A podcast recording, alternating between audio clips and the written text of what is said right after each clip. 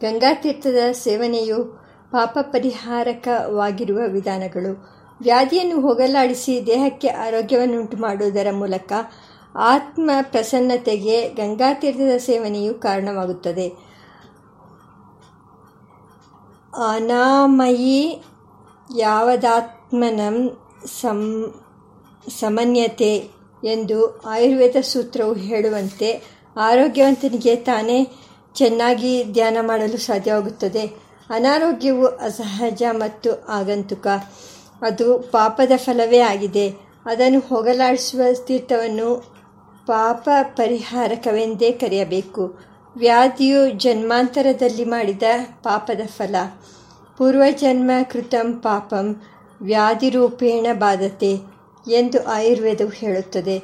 ವ್ಯಾಧಿಗಳು ಬ್ಯಾಕ್ಟೀರಿಯಾಗಳಿಂದ ಉಂಟಾಗುತ್ತದೆ. ಎಂಬುದನ್ನು ಆಧುನಿಕ ವೈದ್ಯ ವಿಜ್ಞಾನವು ಸ್ಪಷ್ಟವಾಗಿ ತೋರಿಸಿಕೊಟ್ಟಿದೆ. ಹೀಗಿರುವಾಗ ವ್ಯಾಧಿಗಳು ಪಾಪಗಳ ಫಲ ಎಂದು ಹೇಳುವುದು ಮೂಢ ವಿಶ್ವಾಸವಲ್ಲವೇ ಎಂದರೆ ವಿಷಯವನ್ನು ಮೂಲದಿಂದ ವಿಚಾರ ಮಾಡದೆ ತೀರ್ಮಾನಕ್ಕೆ ಬರುವುದು ಮೂಢ ವಿಶ್ವಾಸವೇ ಆಗಿದೆ. ಬ್ಯಾಕ್ಟೀರಿಯಾಗಳು ರೋಗಕ್ಕೆ ಕಾರಣ ಎನ್ನುವುದು ಎನ್ನುವುದು ತಪ್ಪಲ್ಲ. ಆದರೆ ಬ್ಯಾಕ್ಟೀರಿಯಾಗಳು ರೋಗಗಳಿಗೆಲ್ಲ ನಿಧಾನ ಆದಿ ಕಾರಣ ಎಂದು ಪ್ರತಿಪಾದಿಸುವುದು ಸರಿಯಲ್ಲ. ಬ್ಯಾಕ್ಟೀರಿಯಾಗಳು ಮಧ್ಯಸ್ಥಾನದಲ್ಲಿರುವ ಕಾರಣಗಳು, ಏಕೆಂದರೆ ವಾತ, ಪಿತ್ತ, ಶ್ಲೇಷ್ಮಗಳ ಏರುಪೇರುಗಳಿಂದ ಪ್ರಕೃತಿಯ ದೌರ್ಬಲ್ಯವಿದ್ದರೆ ತಾನೇ ಆ ಬ್ಯಾಕ್ಟೀರಿಯಾಗಳು ರೋಗವನ್ನುಂಟು ಮಾಡಲು ಸಮರ್ಥವಾಗುತ್ತವೆ. ಧಾತು ವೈಷಮ್ಯವಿಲ್ಲದೆ ದೃಢ ಪ್ರಕೃತಿಯುಳ್ಳವನನ್ನು ಬ್ಯಾಕ್ಟೀರಿಯಾಗಳು ರೋಗಕ್ಕೆ ಗುರಿಪಡಿಸಲಾರವು. ಒಂದೇ ಪ್ರಮಾಣದ ಬ್ಯಾಕ್ಟೀರಿಯಾಗಳು ಮತ್ತು ಒಂದೇ ರೀತಿಯ ಬ್ಯಾಕ್ಟೀರಿಯಾಗಳು ಇರುವವರಲ್ಲೇ ಕೆಲವರಿಗೆ ರೋಗವು ತಗುಲುತ್ತದೆ ಕೆಲವರಿಗೆ ತಗಲುವುದಿಲ್ಲ. ಆದ್ದರಿಂದ ರೋಗ ರೋಗಕ್ಕೆ ಮೂಲ ಕಾರಣ ಧಾತುಗಳ ಪ್ರಕೋಪ.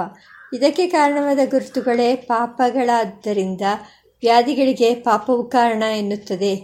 ವೈದ್ಯಶಾಸ್ತ್ರ ಆದ್ದರಿಂದ ಪ್ರಕೃತಿಯ ಏರುಪೇರುಗಳನ್ನು ಸರಿಪಡಿಸಿ ವ್ಯಾಧಿ ಪರಿಹಾರ ಮಾಡುವುದರ ಮೂಲಕ ಗಂಗಾತೀರ್ಥವು ಪಾಪ ಪರಿಹಾರಕವೂ ಆಗಿದೆ.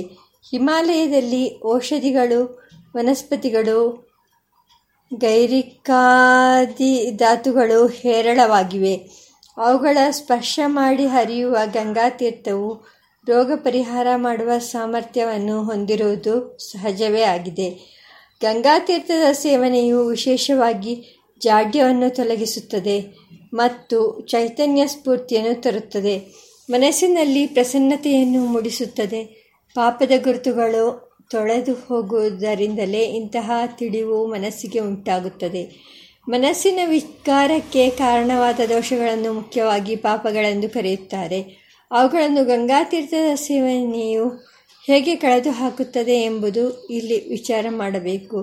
ಗಂಗಾತೀರ್ಥವು ಅತ್ಯುತ್ತಮವಾದ ಹುತಾತ್ಮರ ಸಂಬಂಧವನ್ನು ಹೊಂದಿ ಪವಿತ್ರ ಸ್ಮೃತಿಯನ್ನು ನಮ್ಮ ಮನಸ್ಸಿಗೆ ತರುತ್ತದೆ. ಇದರ ತೀರ್ಥವನ್ನು ಸೇವಿಸುತ್ತಾ ಗಂಗಾ ತೀರದ ಈ ರುದ್ರ ಪ್ರಯಾಗದಲ್ಲಿ ರುದ್ರದೇವನು ತಪಸ್ಸು ಮಾಡಿದನು. ಇದರ ತೀರ್ಥವನ್ನು ಸೇವಿಸುತ್ತಾ ನರನಾರಾಯಣರು ಇದರ ತೀರದ ಆಶ್ರಮಗಳಲ್ಲಿ ತಪಸ್ಸು ಮಾಡಿದರು. ಇದರ ತೀರ್ಥದ ದಶಾಶ್ವಮೇಧ ಎಂಬ ಸ್ಥಳದಲ್ಲಿ ಯಜ್ಞಗಳನ್ನು ಮಾಡಿದರು. ಸಪ್ತರ್ಷಿಗಳು ಇದರಲ್ಲಿ ತಮ್ಮ ಅನುಷ್ಠಾನಗಳನ್ನು ಮಾಡುತ್ತಾರೆ. ನಾರದ ವಾಲ್ಮೀಕಿ ವ್ಯಾಸ ಮುಂತಾದ ಮಹಾನುಭಾವರು ಇದನ್ನು ಸೇವಿಸಿದ್ದಾರೆ. ಇತ್ಯಾದಿ ಪವಿತ್ರ ಸ್ಮೃತಿಗಳು ನಮ್ಮ ಮನಸ್ಸಿಗೆ ಬಂದು ಅದರಲ್ಲಿರುವ ದುಷ್ಟ ಸಂಸ್ಕಾರಗಳು ಅಳಿಯುತ್ತವೆ. ದಿವ್ಯ ಭವ್ಯ ಸ್ಮೃತಿ. ಗಂಗೆಯ ಸ್ನಾನವು ಆ ನದಿಗೆ ಮತ್ತು ನದಿ ದೇವತೆಗೆ ಸಂಬಂಧಪಟ್ಟಂತೆ ಶ್ರುತಿ ಸ್ಮೃತಿ ಪುರಾಣೇತಿಹಾಸ ಮತ್ತು ಅವುಗಳನ್ನು ಆಧರಿಸಿದ ಶ್ರೇಷ್ಠ ಕಾವ್ಯಗಳಲ್ಲಿ ಹೇಳಿರುವ ಪವಿತ್ರವಾದ ಸ್ನಾನ ವ್ಯಕ್ತಿಶಕ್ತಿ ಮುಂತಾದವುಗಳನ್ನು ನಮ್ಮ ಸ್ಮೃತಿಪಥಕ್ಕೆ ತರುತ್ತದೆ. ಆ ಸ್ಮೃತಿಯು ನಮ್ಮ ಪ್ರಕೃತಿಯಲ್ಲಿರುವ ಪಾಪದ ಸಂಸ್ಕಾರಗಳನ್ನು ಅಳಿಸಿ ಮನಸ್ಸು, ಬುದ್ಧಿ, ಇಂದ್ರಿಯಗಳನ್ನು ಶುದ್ಧವಾಗಿಸುತ್ತದೆ. ಉದಾಹರಣೆಗೆ, ಓಂ ಪ್ರಥಮದಲ್ಲಿ ಅದು ಬ್ರಹ್ಮದೇವರ ಕಮಂಡಲವನ್ನು ಅಲಂಕರಿಸಿತ್ತು. ಆದಾವಾದಿ ಪಿತಾಮಹಸ್ಯ ನಿಯಮ ವ್ಯಾಪಾರ ಪಾತ್ರೆ ಜಲಂ. ಅದು ಮಹಾವಿಷ್ಣುವಿನ ಪವಿತ್ರವಾದ ಪಾದೋದಕ. ಪಶ್ಚಾತ್ಪನ್ನಗಶಾಯಿನೋ ಭಗವತಃ ಪಾದೋದಕಂ ಪಾವನಂ. ವಿಷ್ಣು ಪಾದೋದ್ಭವಾ ಗಂಗಾ. ವಿಷ್ಣು ಪಾದಾತ್ ಪರಿಭ್ರಷ್ಟಂ ಪ್ರಾವ ಇಶ್ ಇತ್ವೇಂದು ಮಂಡಲಂ. ತತ್ರ ಭಗವತ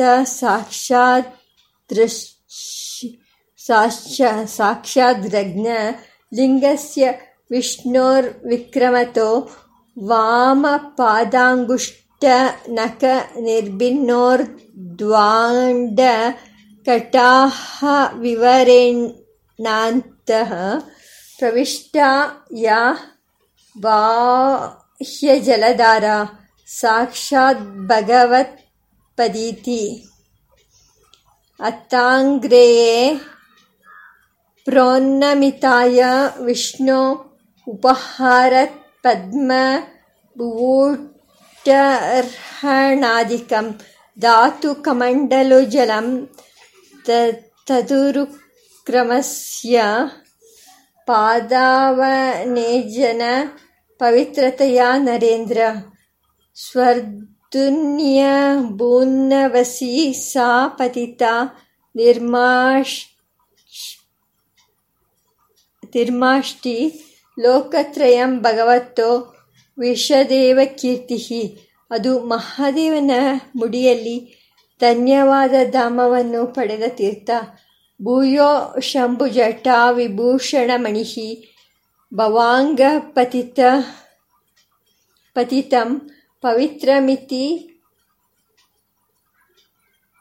ಪಸ್ಪೃಶು ನಿಪಪಾತ ತಥೋ ಗಂಗಾ ಧನ್ಯೇ ಶಿವಶಿರಶ್ಚ್ಯುತ ನೈವ ಸಾ ಲೇಬೆ ಜಟಾಮಂಡಲಮೋಹಿತ ತಶಂಕರಶಿರೋಭ್ರಷ್ಟಂ ಭ್ರಷ್ಟಂ ಭೂಮಿತಲೆ ಪುನಃ ವ್ಯರೋಚಿತ ತದಾ ತೋಯಂ ನಿರ್ಮಲಂ ಗತಕಲ್ಮಷಂ. ಜಾಹ್ನು ಮಹರ್ಷಿಯ ಕರ್ಣದ್ವಾರದಿಂದ ಹೊರಬಂದ ತೀರ್ಥ.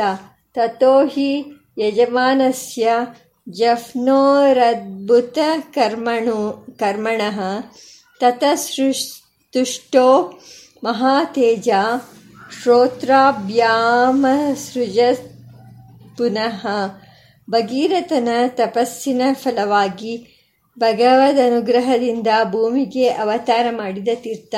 ಇಯಂ ಚ ದುಹಿತಾ ಶ್ರೇಷ್ಠ ತವ ಗಂಗಾ ಭವಿಷ್ಯತಿ. ಗಂಗಾ ತ್ರಿಪತಗಾ ಧಾಮ ದಿವ್ಯಾ, ಭಾಗೀರಥಿ ಚ. ಇವೇ ಮುಂತಾದ ಉಲ್ಲೇಖನಗಳನ್ನು ಗಂಗಾವತರಣದ ಕಥೆಗಳಲ್ಲಿ ಕೇಳುತ್ತೇವೆ. ಇವರಲ್ಲಿ ಬ್ರಹ್ಮದೇವರು ಅವಿಕಾರಿಯಾಗಿಯೇ ಇದ್ದು ಸೃಷ್ಟಿ ಕಾರ್ಯವನ್ನು ನೆರವೇರಿಸುತ್ತಿರುವ ಭಗವನ್ಮೂರ್ತಿ. ಏತನ್ಮತಂ ಸಮಾಧಿಷ್ಠ ಪರಮೇಣ ಸಮಾಧಿನ ಭವಾನ್ಯಲ್ಪವಿಕಲ್ಪೇಷು ನ ವಿಮುಹ್ಯತಿ ಕರ್ಹಿಚಿತ್. ಸರ್ವಭೂತಮಯೋ ವಿಶ್ವಂ ಸಸರ್ಚೇದಂ ಸ ಪೂರ್ವವತ್. ಮಹಾವಿಷ್ಣು ಅವಿಕಾರಿಯಾದ ಪರಬ್ರಹ್ಮ, ಅವಿಕಾರಾಯ ಶುದ್ಧಾಯ ನಿತ್ಯಾಯ ಪರಮಾತ್ಮನೆ ಸದೈಕರೂಪ ರೂಪಾಯ ವಿಷ್ಣವೇ ಸರ್ವಜಿಷ್ಣವೇ, ಮಹಾದೇವನು ಪರಮೇಶ್ವರ ವಿಷ್ಣುರ್ ಯತೈಕ ಪುರುಷೋತ್ತಮ ಸ್ಮೃತ ಮಹೇಶ್ವರ ಸ್ತ್ರಂಭಕ ಏವ ನಾಹರ ನಾಪರಃ ಯಹನು ಆ ಮಹಾದೇವನ ಮುಡಿಯಲ್ಲಿ ಧ್ಯಾನಾನಂದದಲ್ಲಿ ಮಗ್ನನಾಗಿರುವ ಬ್ರಹ್ಮಿಷ್ಠರು ಭಗೀರಥನು ಪರಮಾದ್ಭುತವಾದ ಸಮ ತಪಸ್ಸೆಯಿಂದ ದೇವದೇವನ ಸಾಕ್ಷಾತ್ಕಾರ ಪಡೆದು ತನ್ನ ಪಿತೃಗಳಿಗೂ ತನಗೂ ಲೋಕಕ್ಕೂ ಗಂಗೆಯ ಯೋಗದ ಮಹಾಲಾಭವನ್ನುಂಟು ಮಾಡಿದ ಮಹಾತ್ಮನಾದ ರಾಜರ್ಷಿಯು ಶುದ್ಧ ಬುದ್ಧ ಮುಕ್ತ ಸ್ವರೂಪರಾದ ಇವರ ವಿಷಯವಾದ ಭಾವನಾ ಪ್ರವಾಹವು ಹರಿದಾಡಿದಾಗ ನಮ್ಮ ಪ್ರಕೃತಿಯ ಕ್ಷೇತ್ರದಲ್ಲಿ ಮನೆ ಮಾಡಿಕೊಂಡಿರುವ ಅನಿಷ್ಟವಾದ ಗುರುತುಗಳು, ಅಂದರೆ ಪಾಪಗಳು ತೊಳೆದು ಹೋಗುವುದರಲ್ಲಿ ಸಂಶಯವಿಲ್ಲ. ಮಹಾತ್ಮರಿಂದ ಸೇವಿತವಾದ ತೀರ್ಥ. ಆ ನದಿಯಲ್ಲಿ ಇತಿಹಾಸಕ್ಕೂ ನಿಲುಕದಿರುವ ಅತ್ಯಂತ ಪ್ರಾಚೀನ ಕಾಲದಿಂದ ಅನೇಕ ಮಂದಿ ಬ್ರಹ್ಮಜ್ಞಾನಿಗಳು, ಸತ್ಯಕಾಮರು ಸತ್ಯ ಸಂಕಲ್ಪರು ಆದ ಸಿದ್ಧರು ಅವಗಾಹನೆ ಮಾಡಿದ್ದಾರೆ. ಸ್ವಯಂ ತೀರ್ಥ ಸ್ವರೂಪರಾದ ಅವರು ತೀರ್ಥಯಾತ್ರೆ ಮಾಡುವ ವ್ಯಾಜ್ಯದಿಂದ ಆ ನದಿಯನ್ನು ಸೇವಿಸಿ ಅದರ ತೀರ್ಥತ್ವವನ್ನು ಊರ್ಜಿತಗೊಳಿಸಿದ್ದಾರೆ. ಇದನ್ನು ಯಾರು ಸೇವಿಸುವರೋ ಅವರ ಪಾಪಗಳು ಪರಿಹಾರವಾಗಲಿ ಎಂದು ತಮ್ಮ ಅಮೋಘವಾದ ಸಂಕಲ್ಪ ಶಕ್ತಿಯನ್ನು ಅದರಲ್ಲಿ ಸೇರಿಸಿದ್ದಾರೆ. ಅದರ ಬಲದಿಂದಲೂ ಆ ತೀರ್ಥವನ್ನು ಸೇವಿಸುವವರ ಪಾಪಗಳು ತೊಲಗುತ್ತವೆ. ಭವದ್ವಿಧಾ ಭಾಗವತಾಸ್ತೀರ್ಥಭೂತ ಸ್ವಯಂ ವಿಭೋ ತೀರ್ಥಿ ಕುರ್ವಂತಿ ತೀರ್ಥಾನಿ ಸ್ವಾಂತಸ್ತೇನ ಗದಾಭೃತ ಪ್ರಾಯೇಣ ತೀರ್ಥಾಭಿಗಮಾಪದೇಶ್ಯೈ ಸ್ವಯಂ ಹಿ ತೀರ್ಥಾನಿ ಪುನಂತಿ ಸಂತಃ ಮರೀಚಿಮಿಶ್ರಾ ಋಷಯೋ ಬೃಹದ್ವ್ರತಾः ಸನಂದನಾದ್ಯಾ ನರದೇವಯೋಗಿನಃ ವವಂದಿರೆ ಯತ್ಸ್ಮರಣಾನುಭಾವತಃ स्वायम्भुवं दामगत्त अकर्मकं ततसप्तशयाः तत्प्रभावज्ञायां ननु तपसः अत्यन्तिकी सिद्धिरेतावती मुक्तिमिवागतां मुमुक्षवः इव जटाजूटै रुद्वहन्ति ಯತ್ರ ವಾ ವೀರವ್ರತ ಔತ್ತಾನಪಾದಿ ಪರಮಭಾಗವತಃ. ಆಸ್ತ್ಯುಲ ದೇವತಾಚರಣಾರವಿಂದೋದಕಮಿತಿ ಯಾಮನುಸವನಂ ಅದುನಾಪಿ ಪರಮಾದರೇಣ ಶಿರಸಾ ಬಿಭರ್ತಿ. ಅದ್ಯ ಪ್ರಭೃತಿ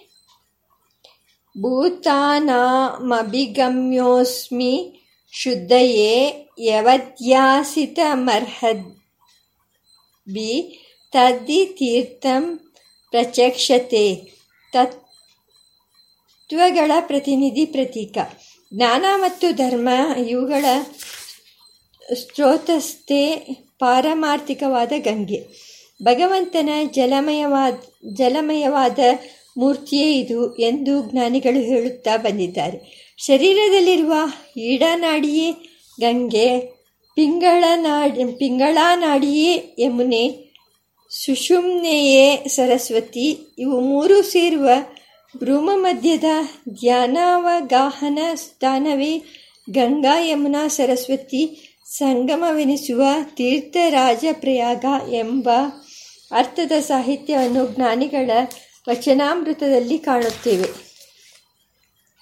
ಕಾಶಿ ಕ್ಷೇತ್ರಂ ಶರೀರಂ ತ್ರಿಭುವನ ಜನನಿ ವ್ಯಾಪಿನಿ ಜ್ಞಾನಗಂಗಾ ಸೇಯಂ ಜಲಮಯಿ ಮೂರ್ತಿ ಶಿವಸ್ಯ ಪರಮೇಶಿತು ಧರ್ಮಸ್ತೋ ಸ್ತೋತೋವಹಂ ತೀರ್ಥಂ ಶಿವಂ ಕಲ್ಮಶನಾಶನಂ ಇಡಾ ಭಾಗಿರಥಿ ನಾಂನಿ ಪಿಂಗಳಾ ಯಮುನಾ ನದಿ ತಯೋರ್ಮಧ್ಯೆ ಸ್ಥಿತಾ ನಾಡಿ ಸುಷುಮ್ಯಾಖ್ಯ ಸರಸ್ವತಿ. ಮೇಲ್ಕಂಡ ತತ್ವಗಳಲ್ಲಿ ಅವಗಾಹನೆ ಮಾಡಿ ವಿಷದವಾಗಿರುವ ದೃಷ್ಟಿಯನ್ನು ಈ ನದಿಯಲ್ಲಿ ಇರಿಸುವುದು, ಈ ನದಿಯಲ್ಲಿ ಸ್ನಾನ ಮಾಡುವಾಗ ಆ ತತ್ವಗಳನ್ನು ಸ್ಮರಿಸುವುದು, ಇಲ್ಲಿ ಸ್ನಾನ ಮಾಡಿದ ನಂತರ ಮತ್ತೆ ಆ ತತ್ವಗಳಲ್ಲಿ ಅವಗಾಹನೆ ಮಾಡುವುದು, ಹೀಗೆ ಆರೋಹಣ ಅವರೋಹಣ ಕ್ರಮಗಳಲ್ಲಿ ಇದರಲ್ಲಿ ತತ್ವ ಸಂಯೋಗವನ್ನು ಮಾಡಿದ್ದಾರೆ. ಶಾಸ್ತ್ರಗಳಲ್ಲಿ ಗಂಗೆಯಲ್ಲಿ ಸ್ನಾನ ಮಾಡುವುದರಿಂದ ಸರ್ವ ಪಾಪಗಳು ಪರಿಹಾರ ಹೊಂದುತ್ತವೆ. ಸರ್ವ ಪಾಪ ಹರಾಂ ಶಿವಾಂ ಎಂಬ ಹೇಳಿಕೆಯನ್ನು ಗಮನಿಸುತ್ತೇವೆ. ಹಾಗೆಯೇ ಜ್ಞಾನವಿಲ್ಲದಿದ್ದವನು ಗಂಗಾಸಾಗರಗಳನ್ನು, ಪರ್ವತಗಳನ್ನು ಸೇವಿಸಿದರೂ, ಮಹಾದಾನಗಳನ್ನು ಮಾಡಿದರೂ ಅವನಿಗೆ ಮುಕ್ತಿಯಿಲ್ಲ.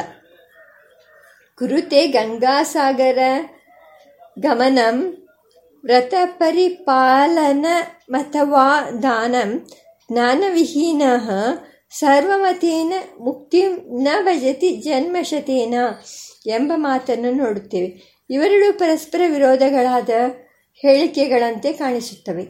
ಆದರೆ ಮೇಲ್ಕಂಡ ತತ್ವಂ ಸಂಯೋಗದ ಹಿನ್ನೆಲೆಯಲ್ಲಿ ನೋಡಿದಾಗ ಇವೆರಡು ಹೊಂದಿಕೊಳ್ಳುತ್ತವೆ.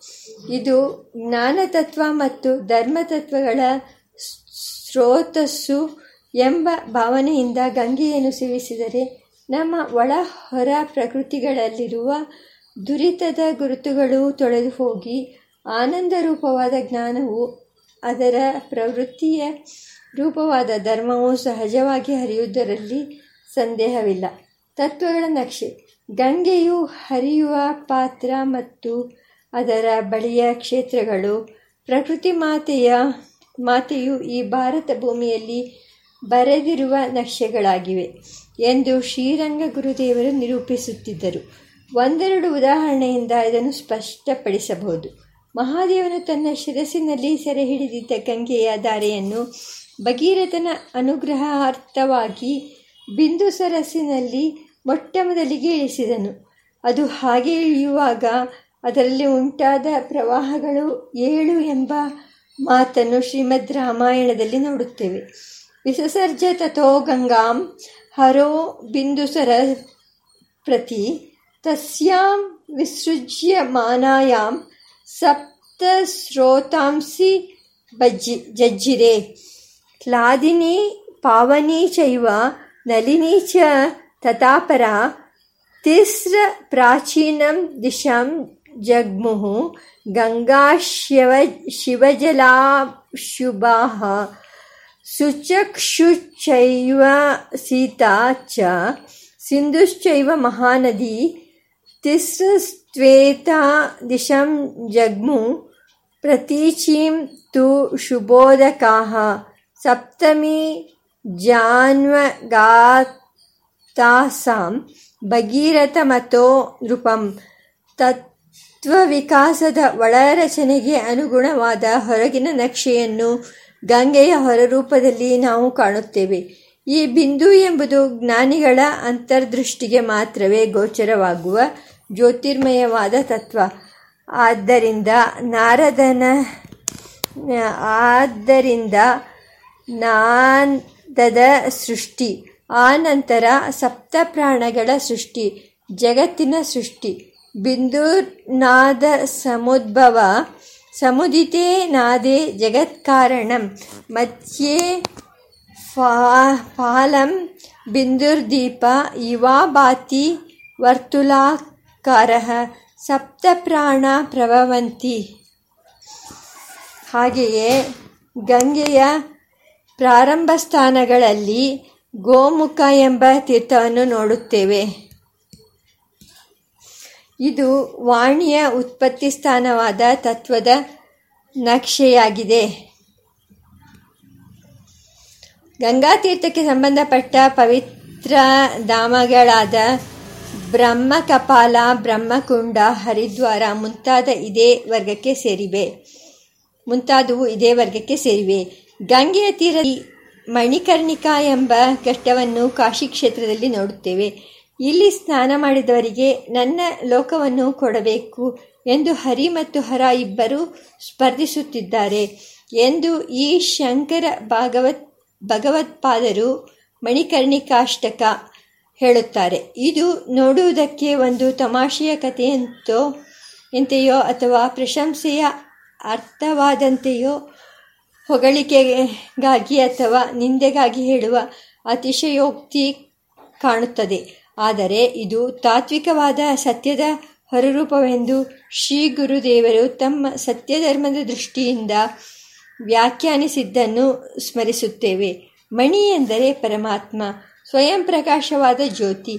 ಅಂದು ಮಣಿಮವಿಂದತ್ ತಮನಂಗುಲಿ ರಾವಯತ್ ಚಿಂತಾರತ್ನಂ ಸುಲಭಮಿಹ ನಃ ಆರಾಧಯಾಮಿ ಮಣಿಸನ್ನಿವ ಮಾತ್ಮಲಿಂಗಂ ಎಂದು ಶ್ರುತಿ ಮತ್ತು ಪೂರ್ವಸೂರಿಗಳ ಮಾತುಗಳು ಇದನ್ನು ಬೋಧಿಸುತ್ತವೆ. ಅದು ದರ್ಶನವಾಗುವ ಸ್ಥಾನಕ್ಕೆ ಸೇರಿದಂತೆ ಎರಡು ನಾಳಗಳು ದೇಹದಲ್ಲಿವೆ. ಅವುಗಳಲ್ಲಿ ಒಂದು ವಿಷ್ಣುಲೋಕಕ್ಕೂ ಮತ್ತೊಂದು ಶಿವಲೋಕಕ್ಕೂ ಒಯ್ಯುತ್ತದೆ ಎಂಬುದು ಅವರು ಅದಕ್ಕೆ ಅನುಗ್ರಹಿಸಿದ ವಿವರಣೆ. ಆ ನಾಡಿಗಳ ಮಾರ್ಗವನ್ನು ಹೋಲುವ ರೀತಿಯಲ್ಲಿ ಪಾತ್ರವನ್ನು ನದಿಯು ರಚಿಸಿದ್ದರಿಂದ ಅದಕ್ಕೆ ಈ ನಾಮಧೇಯವನ್ನು ಜ್ಞಾನಿಗಳು ಕೊಟ್ಟರು. ಹೀಗೆ ತತ್ವಭೂಮಿಯ ನಕ್ಷೆಯನ್ನು ಪ್ರಕೃತಿ ರಚಿಸಲು ಬಳಸಿಕೊಂಡಿರುವ ರೇಖೆಗಳಲ್ಲಿ ಪ್ರಧಾನವಾಗಿದೆ ಗಂಗಾ ನದಿ. ಈ ರೇಖೆಯ ಕೆಲವು ವಿಶಿಷ್ಟವಾದ ಕೇಂದ್ರ ಸ್ಥಾನಗಳಲ್ಲಿ ಅವುಗಳ ಮೌಲಿಕವಾದ ಅರ್ಥದ ಅನುಸಂಧಾನದೊಡನೆ ಅವಗಾಹನೆ ಮಾಡುವವರು ತತ್ವಭೂಮಿಯಲ್ಲಿಯೇ ಸಂಚರಿಸುತ್ತಾರೆ. ಅದರಿಂದ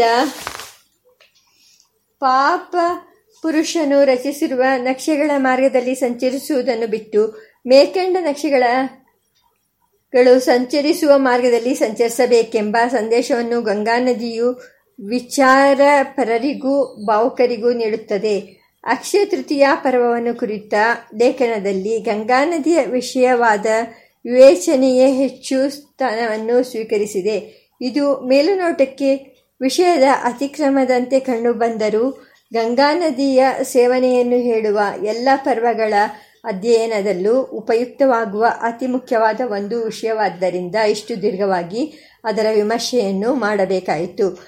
ಆ ವಿಮರ್ಶೆಯ ಉಳಿಕೆಯ ಭಾಗವಾಗಿ ತೀರ್ಥದೇವತೆಗೆ ಸಂಬಂಧಪಟ್ಟ ಕೆಲವು ಮುಖ್ಯ ಪ್ರಶ್ನೆಗಳನ್ನು ಇಲ್ಲಿ ಗಮನಿಸಿ ಅವುಗಳ ಸಮಾಧಾನವನ್ನು ಪಡೆಯಲು ಪ್ರಯತ್ನಿಸುತ್ತೇವೆ. ಗಂಗಾದೇವತೆಯ ಸ್ವರೂಪ ರೂಪಗಳು ಗಂಗೆಯು ಜ್ಞಾನ ಪ್ರವಾಹ, ಧರ್ಮ, ಸ್ತ್ರೋತಸ್ಸು ಮತ್ತು ಪರಮಾತ್ಮನ ಪರಾಶಕ್ತಿಯ ಒಂದು ಮೂರ್ತವಾದ ಆಕಾರ ಎಂದು ಆಗಮ ಇತಿಹಾಸ ಪುರಾಣಗಳು ಸಾರುತ್ತವೆ.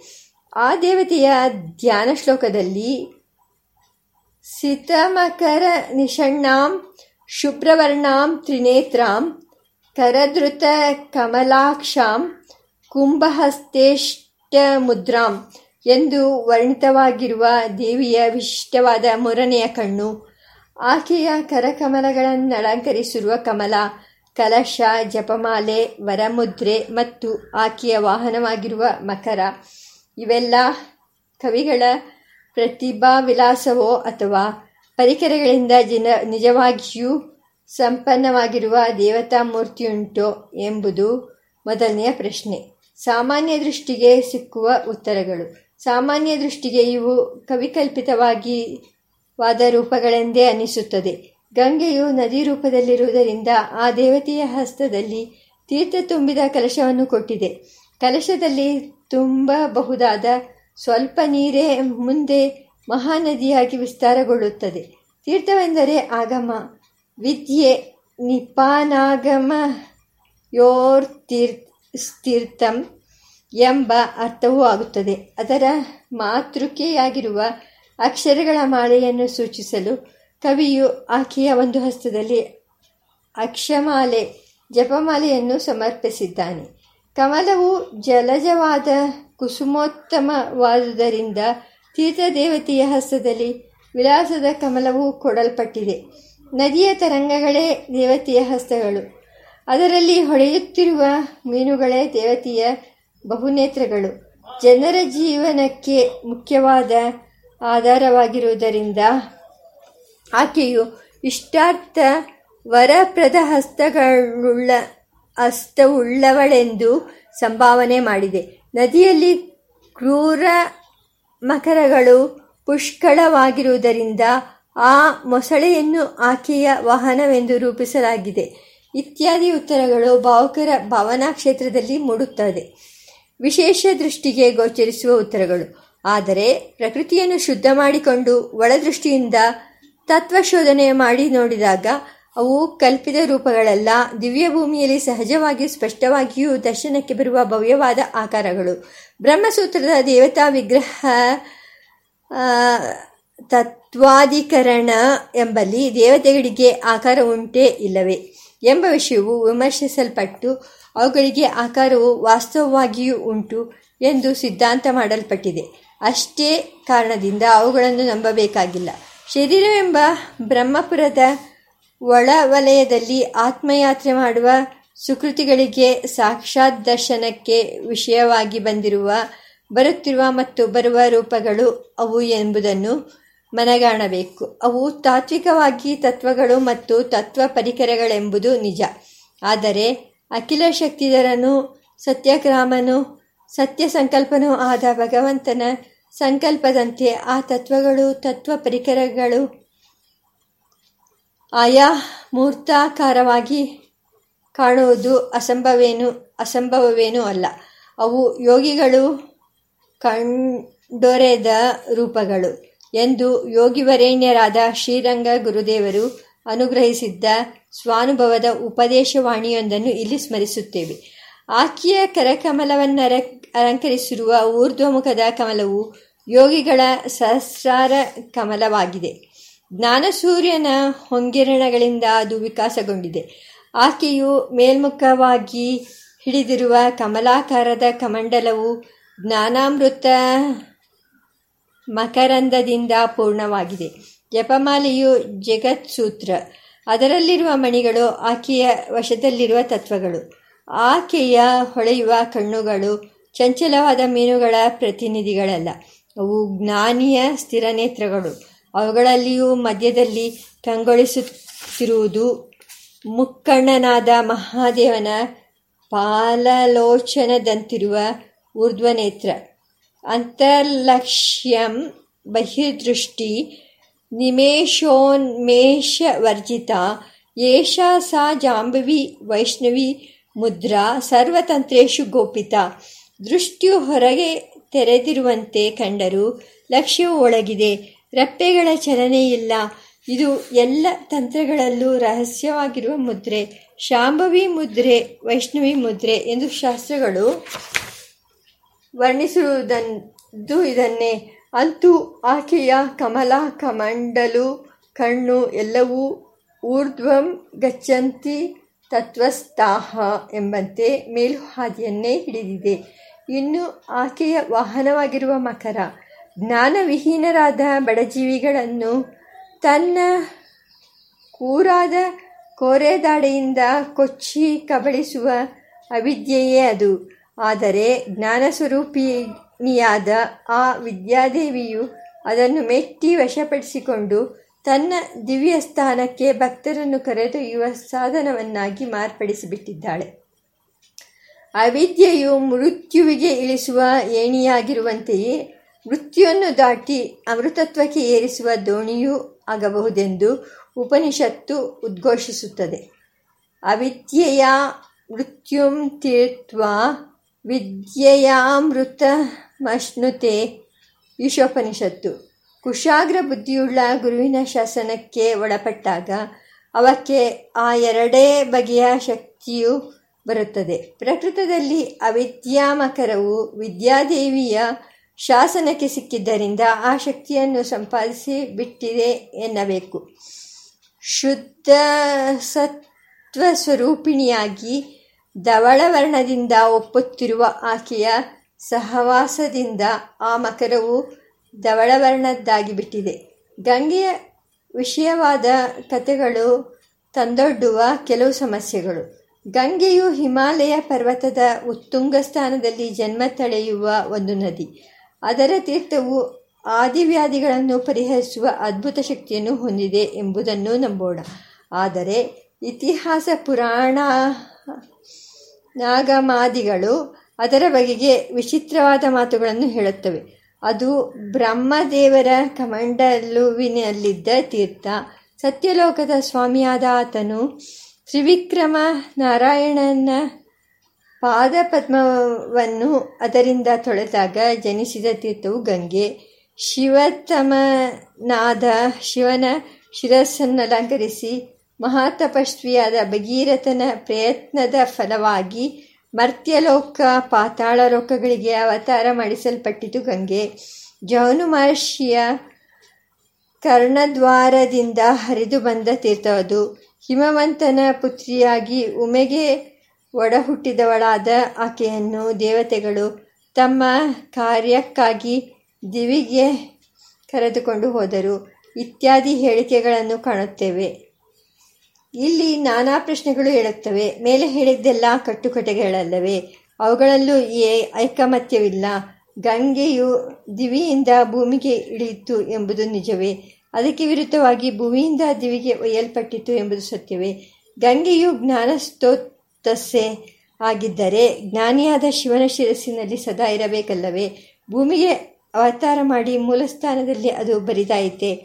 ಶಿವನ ಶಿರಸ್ಸಿನಲ್ಲಿ ಧುಮುಕಿದ್ದಾಗ ಗಂಗೆಗೆ ತಾನು ಶಿವನನ್ನು ಕೊಚ್ಚಿಕೊಂಡು ಹೋಗುವೆನೆಂಬ ಅಹಂಕಾರ ಉಂಟಾಯಿತು. ಆಗ ಶಿವನು ಆಕೆಯನ್ನು ತನ್ನ ಜಟಾಜೂಟದಲ್ಲಿ ಬಂಧಿಸಿ ಅಲ್ಲಿಯೇ ಅಲೆದಾಡುತ್ತಿರುವಂತೆ ಮಾಡಿದನು ಎಂದು ಹೇಳ, ಕೇಳುತ್ತೇವೆ. ಭಗವಂತನ ಶಕ್ತಿಗೂ ಗರ್ವವೆಂಬುದುಂಟೆ. ಗಂಗೆಯು ವಿಷ್ಣುವಿನ ಶ್ರೀಪಾದ ತೀರ್ಥ ರುದ್ರನು ಅದನ್ನು ತನ್ನ ಶಿರಸಿನಲ್ಲಿ ಸ್ವೀಕರಿಸಿದನು ಎಂಬ ಹೇಳಿಕೆಯು ಶಿವ ಮತ್ತು ವಿಷ್ಣು ಇವರ ತಾರತಮ್ಯವನ್ನು ತೋರಿಸಲು ಭಾಗವತ ಕವಿಗಳು ಕಲ್ಪಿಸಿದ ಕಥೆಯ ಅಂಶವೇ ಎಂಬ ಪ್ರಶ್ನೆಯು ನಮ್ಮ ಮನಸ್ಸಿನ ಮೇಲೆ ದಾಳಿ ಮಾಡುತ್ತದೆ. ಜ್ಞಾನಿಗಳ ಅಂತರ್ದರ್ಶನದ ವಿಷಯವಾದ ಗಂಗೆಯ ವಿಷಯಕ್ಕೆ ಸಂಬಂಧಿಸಿದ ಈ ಪ್ರಶ್ನೆಗಳ ಪರಿಹಾರವು ಜ್ಞಾನಭೂಮಿಯಲ್ಲಿ ದೊರೆಯಬೇಕೇ ಹೊರತು ಬುದ್ಧಿಯ ಕಸರತ್ತಿನ ಕ್ಷೇತ್ರದಲ್ಲಿ ಅಲ್ಲ ಎಂಬುದನ್ನು ಇಲ್ಲಿ ಗಮನಿಸಬೇಕು. ಈ ಪ್ರಶ್ನೆಗಳಿಗೆ ಸಂಕ್ಷಿಪ್ತವಾದ ಉತ್ತರವನ್ನು ಸರ್ವೋತ್ತರ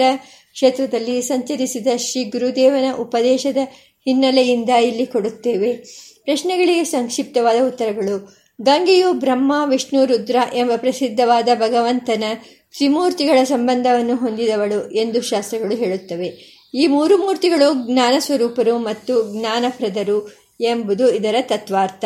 ಗಂಗೆಯು ಬ್ರಹ್ಮಿಷ್ಠನಾದ ಬ್ರಹ್ಮದೇವನ ಸೃಷ್ಟಿ ಸಂಕಲ್ಪದ ಪಾತ್ರದಲ್ಲಿ ತುಂಬಿರುವ ಜ್ಞಾನಾಮೃತ, ಲಯಕಾರಿಯಾದ, ವಿಶ್ವಾಧಿಕ ಜ್ಞಾನಮೂರ್ತಿಯಾದ, ಸದಾಶಿವನ ಜ್ಞಾನಸ್ಥಾನವಾದ ಶಿರಸ್ಸಿನಲ್ಲಿ ನೆಲೆಸಿರುವ ಜ್ಞಾನಾಮೃತ, ಪಾದೋಸ್ಯ ವಿಶ್ವಭೂತಾನಿ, ತ್ರಿಪಾದಸ್ಯಾಮೃತಂ ದಿವಿ ಎಂದು ಪುರುಷ ಸೂಕ್ತವು ಸ್ತುತಿಸುತ್ತಿರುವ ಉರುಕ್ರಮ, ತ್ರಿವಿಕ್ರಮನ ಊರ್ಧ್ವಗತಿಯ ಪಾದಾರವಿಂದದ ಮಕರಂದವಾದ ಪಾದಾಮೃತ. ಪರಮಾತ್ಮನ ಪ್ರಕಾರಗಳೇ ಆಗಿರುವ ಈ ಮೂವರಲ್ಲಿ ಯಾರನ್ನು ಆಶ್ರಯಿಸಿದರೂ ಜ್ಞಾನಾಮೃತದ ಲಾಭವಾಗುವುದು. ಶ್ರೀ ವಿಷ್ಣುವಿನ ಪಾದೋದಕವಾದ ಗಂಗೆಯನ್ನು ಧರಿಸಿ ಶಿವನು ಅನ್ವರ್ಥ ನಾಮಧೇಯವುಳ್ಳವನಾದನು. ಪಾದೋದಕೇನ ಸ ಶಿವ ಸ್ವಶಿರೋಧೃತೇನ ಎಂದು ವೈಷ್ಣವ ಪುರಾಣಗಳು ಹೇಳುತ್ತವೆ. ಇದಕ್ಕೆ ವಿಷ್ಣುವಿನ ಪಾರಾಮ್ಯದಲ್ಲಿ ತಾತ್ಪರ್ಯ ಹಾಗೆಯೇ ವಿಷ್ಣುವು ಶಿವನ ಪಾದವನ್ನು ಹುಡುಕುವುದರಲ್ಲಿ ಪ್ರಯತ್ನಶೀಲನಾದನು ಎಂದು ಶೈವ ಪುರಾಣಗಳು ಹೇಳುತ್ತವೆ. ಇದಕ್ಕೆ ಶಿವನ ಪಾರಾಮ್ಯದಲ್ಲಿ ತಾತ್ಪರ್ಯ.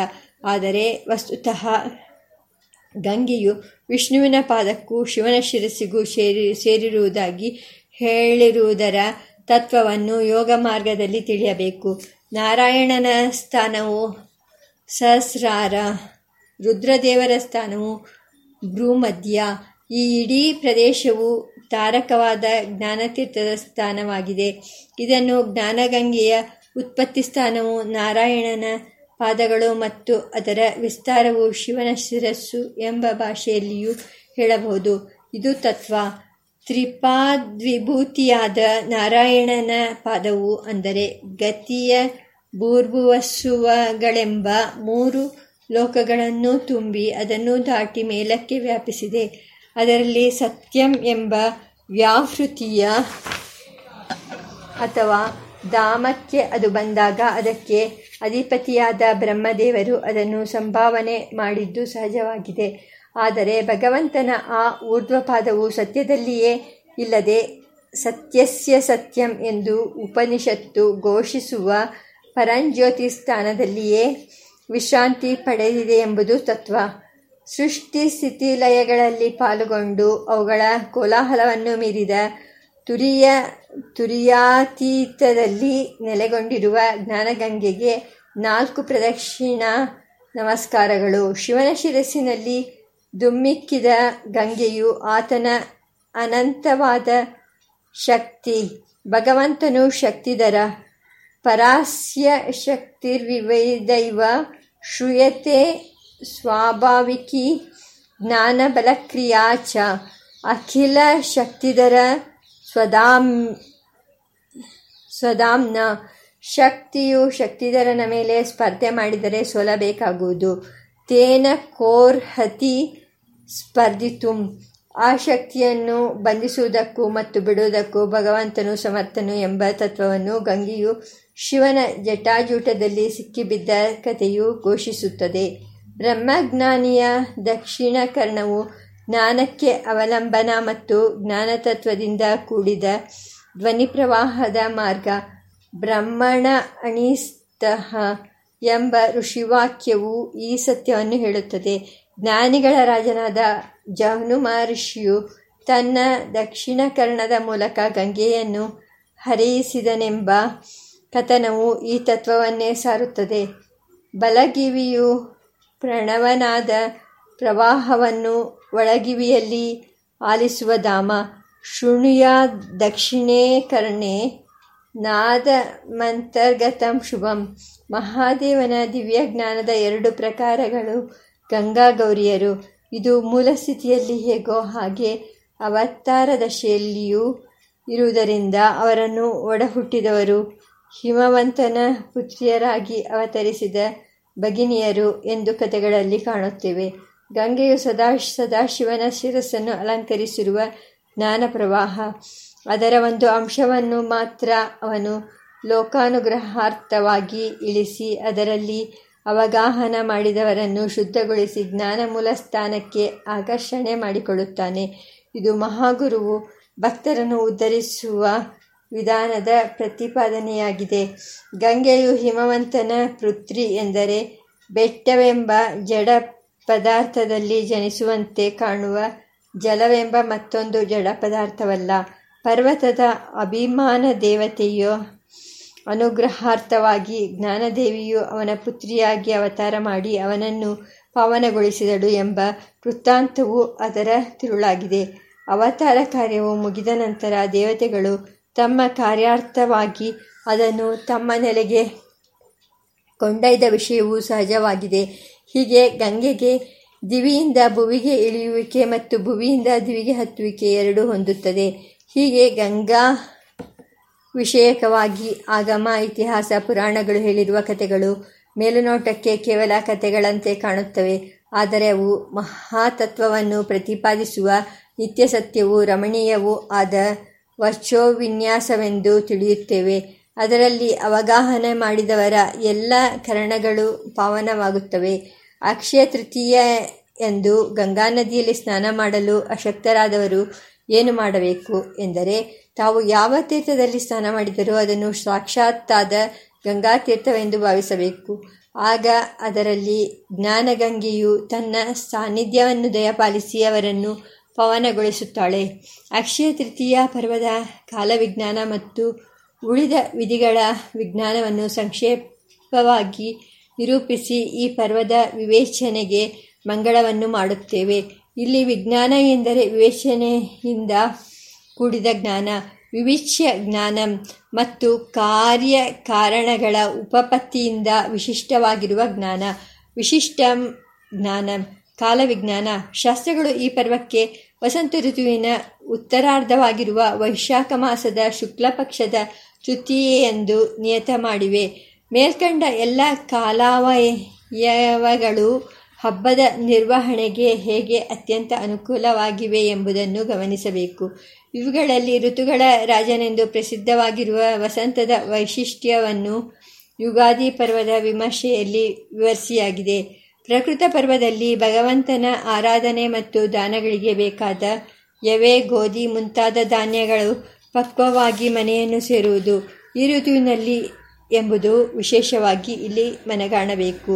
ವಸಂತದ ಮೊದಲನೆಯ ಮಾಸವಾದ ಚೈತ್ರದಲ್ಲಿ ಆ ಎಲ್ಲ ಧಾನ್ಯಗಳು ಪಕ್ವವಾಗಿ ಮನೆಯನ್ನು ತಲುಪುವ ನಿಶ್ಚಯವಿಲ್ಲ. ಆದರೆ ವೈಶಾಖದ ವೇಳೆಗೆ ನಿಶ್ಚಯವಾಗಿ ಅವು ಮನೆಯನ್ನು ಸೇರಿರುತ್ತವೆ. ವಿಷುವತ್ ಪುಣ್ಯಕಾಲವು ಈ ಮಾಸದಲ್ಲಿ ಕೂಡಿಬರುವುದರಿಂದ ಇದು ದೇವಪಿತೃ ಪೂಜಾ ಕಾರ್ಯಗಳಿಗಳೆರಡಕ್ಕೂ ಪ್ರಶಸ್ತವಾದ ಮಾಸ. ಅಂತೆಯೇ, ಇದಕ್ಕೆ ವಿಹಿತವಾಗಿರುವ ಶುಕ್ಲ ಪಕ್ಷವು ದೇವತೆಗಳ ಆರಾಧನೆಗೂ ಸಮಸ್ತ ಶುಭ ಕಾರ್ಯಗಳಿಗೂ ಎತ್ತಿದ ಸಮಯವಾಗಿದೆ. ಇಡೀ ಉತ್ತರಾಯಣವು ದೇವತೆಗಳ ಹಗಲೆಂದು, ಅದರಲ್ಲೂ ಶುಕ್ಲ ಪಕ್ಷವು ವಿಶೇಷವಾಗಿ ಅವರ ಸಂತುಷ್ಟಿ ಪುಷ್ಟಿಗಳ ಕಾಲವೆಂದು ಶಾಸ್ತ್ರಗಳು ಹೇಳುತ್ತವೆ. ಇದಲ್ಲದೆ ಅವುಗಳಲ್ಲಿ ಸಂಕ್ರಮಣ ಮತ್ತು ಅಕ್ಷಯ ತೃತೀಯೆಯೇ ಮುಂತಾದ ಪರ್ವಗಳು ಬಂದರೆ ಅವು ಪಿತೃದೇವತೆಗಳಿಗೂ ಪ್ರಿಯವಾಗಿರುತ್ತವೆ. ಅವರಿಬ್ಬರಿಗೂ ಪ್ರಿಯವಾದ ಸಮಯ ಎಂದರೆ ದೇಹದ ದೇಗುಲದಲ್ಲಿ ಅವರಿಗೆ ಸಂಬಂಧಪಟ್ಟ ಕೇಂದ್ರಗಳು ಸಹಜವಾಗಿ ವಿಕಾಸಗೊಳ್ಳುವ ಸಮಯ. ಪ್ರಕೃತಿಯು ವಿಶೇಷವಾಗಿ ಪ್ರಸನ್ನವಾಗಿ ಆಗ ಪೂಜೆ ಮಾಡುವ ಉಪಾಸಕರನ್ನು ಆ ದೇವತೆಗಳ ಅನುಗ್ರಹಕ್ಕೆ ಸುಲಭವಾಗಿ ಮತ್ತು ಶೀಘ್ರವಾಗಿ ಒಯ್ಯುವ ಸಮಯ. ಈ ವಿವರಣೆಯನ್ನು ಪ್ರತಿಜ್ಞಾ ಮಾತ್ರದಿಂದ ಒಪ್ಪಬೇಕಾಗಿಲ್ಲ. ಪ್ರಾಮಾಣಿಕವಾಗಿ ಆ ಉಪಾಸನೆಯನ್ನು ಮಾಡುವವರಿಗೆ ಕಾಲವಿಶೇಷದಲ್ಲಿ ಅದು ಸ್ಪಷ್ಟವಾಗಿ ಅನುಭವಕ್ಕೆ ಬರುತ್ತದೆ. ಪರ್ವದ ತಿಥಿಯಾದ ತೃತೀಯೆಗೆ ಜಯ ಎಂಬ ಅನ್ವರ್ಥವಾದ ಹೆಸರಿದೆ. ಅದರಲ್ಲಿಯೂ ಶುಕ್ಲ ಪಕ್ಷದ ತೃತೀಯೆಯು ಮತ್ತು ಶುಭವಹ ಶುಭಾವಹವಾದುದು ನಂದಾಭದ್ರ ಜಯಾರಿಕ್ತ ಪೂರ್ಣಾಹ ಸ್ತುತಿತಯ ಪುನಃ. ಪರ್ಯಾಯತ್ವೇನ ವಿಜ್ಞೇಯ ನೇಷ್ಟ ಮಧ್ಯೇಷ್ಟದಾತಿಸಿತೆ ಸರ್ವಮಂಗಲೆಯಾದ ಗೌರಿಗೆ ಸೇರಿದ ತೃತೀಯೆ ಎಂಬ ವಿಘ್ನಾಧಿಪನಾದ ಗಣೇಶನಿಗೆ ಸೇರಿದ ಚತುರ್ಥಿ ಇವೆರಡೂ ಕೂಡಿಕೊಂಡರಂತೂ ಇದು ಮಹಾಸಿದ್ಧಿಯ ಪರ್ವವೇ ಆಗುತ್ತದೆ. ವಿಧಿವಿಜ್ಞಾನ, ಭಗವದ, ಭಗವದಾರಾಧನ, ಭಗವಂತನ ಮಾನಸ ಪೂಜೆಯನ್ನು ಮತ್ತು ಆ ಪೂಜೆಯ ವಿಸ್ತಾರವಾಗಿ ವೈಭವಕ್ಕೆ ಅನುಗುಣವಾದ ಬಾಹ್ಯ ಪೂಜೆಯನ್ನು ಆಚರಿಸುವುದು ನಿತ್ಯ ಕರ್ಮಗಳಲ್ಲಿಯೂ ಸೇರಿದೆ. ಅಕ್ಷಯ ತೃತೀಯೆಂದು ಪೂಜೆಯಲ್ಲಿ ಭಗವಂತನಿಗೆ ವಿಶೇಷವಾಗಿ ಸಮರ್ಪಣೆ ಮಾಡಲು ಹೇಳಿರುವುದು ಚಂದನ ಶ್ರೀಗಂಧವನ್ನು ಮತ್ತು ಯವಧ್ಯಾನವನ್ನು, ಯವಧಾನ್ಯವನ್ನು. ಈ ದ್ರವ್ಯಗಳ ಯೋಗ್ಯತೆಯನ್ನು ಈ ಪರ್ವ ಸಮಯದಲ್ಲಿ ಅವುಗಳ ಸಮರ್ಪಣೆಯ ಔಚಿತ್ಯದೊಡನೆ ಈಗ ವಿಚಾರ ಮಾಡೋಣ. ಯ ಕರೋತಿ ತೃತೀಯಾಂ ಕೃಷ್ಣ ಚಂದನಭೂಷಿತಂ ಅರ್ಪಯೇದಾನ್ಯರಾಜಂ ಚ ಸ ಯಾತ್ಯಚ್ಯುತ ಮಂದಿರಂ ತೃತೀಯೆಂದು ಶ್ರೀಕೃಷ್ಣನನ್ನು ಶ್ರೀಖಂಡದಿಂದ ಅಲಂಕರಿಸಿ ಅವನಿಗೆ ಧಾನ್ಯರಾಜನಾದ ಯವೆಯನ್ನು ಸಮರ್ಪಿಸುವವನು ವೈಕುಂಠವನ್ನು ಹೊಂದುತ್ತಾನೆ. ಅಕ್ಷಯ ತೃತೀಯೆಯು ವಸಂತದ ಉತ್ತರ ಭಾಗದಲ್ಲಿ ಗ್ರೀಷ್ಮಕ್ಕೆ ಸಮೀಪದಲ್ಲಿ ಬರುವುದರಿಂದ ಅದನ್ನು ಗ್ರೀಷ್ಮಕಾಲವೆಂದೇ ಕೆಲವು ಶಾಸ್ತ್ರಗಳು ಹೇಳುತ್ತವೆ. ವೈಶಾಖ ಜ್ಯೇಷ್ಠೌ ಗ್ರೀಷ್ಮ. ಆ ಮಾಸದ ಪರಿಭಾಷೆಯು ಹೇಗೆ ಇರಲಿ? ಅದು ವಾಯುವಿನ ಸಂಚಯದ ಕಾಲ ಮತ್ತು ಆಗ ಸೂರ್ಯನ ತಾಪದಿಂದ ಪ್ರಕೃತಿಯಲ್ಲಿ ದಾಹವು ಹೆಚ್ಚಿ ದೇಹವು ಶುಷ್ಕವಾಗುತ್ತದೆ ಮತ್ತು ಬಾಯಾರಿಕೆ ಹೆಚ್ಚುತ್ತದೆ. ಈ ಎಲ್ಲ ದೋಷಗಳನ್ನು ನಿಯಂತ್ರಿಸುವ ದ್ರವ್ಯವು ಚಂದನ. ಚಂದನಂ ಶೀತಲಂ ವೃಕ್ಷಂ ತಿಕ್ತಮಾಹ್ಲಾದನಂ ಲಘು. ಶ್ರಮದೋಷ ವಿಷಶ್ಲೇಷ್ಮತೃಷ್ಣಾಪಿತ್ತಾಸ್ರದಾಹನುತ್ ಶ್ರೀಗಂಧವು ಶೀತಲ, ರೂಕ್ಷ, ಕಹಿ, ಆಹ್ಲಾದಕಾರಿ, ಹಗುರವಾದುದು. ಆಯಾಸ, ಒಣಗುವಿಕೆ, ವಿಷ, ಶ್ಲೇಷ್ಮ, ಬಾಯಾರಿಕೆ, ರಕ್ತಪಿತ್ತ ಮತ್ತು ಉರಿಗಳನ್ನು ಶಮನಗೊಳಿಸುವುದು. ಭಗವಂತನ ಬಾಹ್ಯ ಪೂಜೆಯಲ್ಲಿ ಸಮರ್ಪಿಸುವ ಮುಖ್ಯ ದ್ರವ ದ್ರವ್ಯಗಳಲ್ಲಿ ಸೇರಿದ್ದು ಚಂದನ. ದೇವರಿಗೆ ಇದನ್ನು ಲೇಪನ ಮಾಡುವುದು ಮತ್ತು ಇದರ ತೀರ್ಥದಿಂದ ದೇವರಿಗೆ ಅಭಿಷೇಕ ಮಾಡುವುದು ಪೂಜಾಕಲ್ಪದಲ್ಲಿ ಪ್ರಶಸ್ತವೆಂದು ಹೇಳಲ್ಪಟ್ಟಿದೆ. ಒಳ್ಳೆಯ ಪರಿಮಳವುಳ್ಳ ಅನೇಕ ದ್ರವ್ಯಗಳಿದ್ದರೂ ಅವುಗಳಲ್ಲಿಯೂ ಅತ್ಯಂತ ಪ್ರಶಸ್ತವಾಗಿದ್ದು ಶ್ರೀದೇವಿಗೂ ಪ್ರಿಯವಾಗಿರುವುದರಿಂದ ಇದನ್ನು ಶ್ರೀಗಂಧ ಎಂದು ಕರೆಯುತ್ತಾರೆ. ಆಹ್ಲಾದವನ್ನುಂಟು ಮಾಡುವುದರಿಂದ ಇದು ಚಂದನ ಎನಿಸುತ್ತದೆ. ಇದಲ್ಲದೆ ಭಗವಂತನ ಪೂಜೆಗಾಗಿ ತೇದು ಸಮರ್ಪಿಸುವ ಶ್ರೀಗಂಧದಲ್ಲಿ ದಿವ್ಯ ಭಾವನೆಗೆ ಸ್ಫೂರ್ತಿ ಕೊಡುವ ಅಂಶವೂ ಸೇರಿದೆ. ಶ್ರೀಗಂಧದ ಕೊರಡನ್ನು ಶಿಲೆಯ ಮೇಲೆ ತೇಯುತ್ತಿದ್ದರೆ ಮೇಲುಗಡೆಯಲ್ಲಿರುವ ಕೊಳಕೆಲ್ಲ ಹೊರಟು ಹೋದ ನಂತರ ಬರುವ ಶುಭ್ರತಮವಾದ ಗಂಧವು ಭಗವಂತನ ಪೂಜೆಗೆ ತನ್ನನ್ನು ಅರ್ಪಿಸಿಕೊಳ್ಳಲು ಸಿದ್ಧವಾಗುತ್ತದೆ. ಹಾಗೆಯೇ ಧ್ಯಾನರೂಪವಾದ ಮತನದಿಂದ ಕಡೆಯುವಿಕೆಯಿಂದ ಅಥವಾ ನಿಘರ್ಷಣೆಯಿಂದ, ತೇಯುವಿಕೆಯಿಂದ, ಮನಸ್ಸಿನ ಮೇಲಿನ ಪದರಗಳಲ್ಲಿರುವ ದುರ್ವಾಸನೆಗಳು ಮೊದಲು ಕಾಣಿಸಿಕೊಂಡು ಕೊಲ್ಲ ತೊಲಗಿ ಹೋದ ನಂತರ ತುಂಬ ಆಳದಲ್ಲಿರುವ ಮನಸಸ್ಪತಿಯಾದ ಪರಮಾತ್ಮನನ್ನು ಸಮೀಪಿಸುತ್ತಿರುವಾಗ ಸುವಾಸನೆಗಳು ಕಾಣಿಸಿಕೊಂಡು ಪರಮಾತ್ಮನಿಗೆ ಅರ್ಪಿತವಾಗಿ ಬಿಡುತ್ತವೆ ಎಂಬ ಯೋಗಾನುಭವವನ್ನು ನೆನಪಿಗೆ ತರುವುದು ಶ್ರೀಗಂಧ. ಅದಕ್ಕೆ ಶಟಾರಿ ಎಂಬ ಯೋಗಿ ಪುಂಗವರು, ಓ ಭಗವಂತ, ಮನಸ್ಸೇ ನಾನು ನಿನಗೆ ಪೂಸುವ ಗಂಧ. ಪೂಷುಂ ಶಾಂತುಂ ನೆಂಜಮೆ ಎಂದು ದೇವರಲ್ಲಿ ಅರಿಕೆ ಮಾಡಿಕೊಡುತ್ತಾರೆ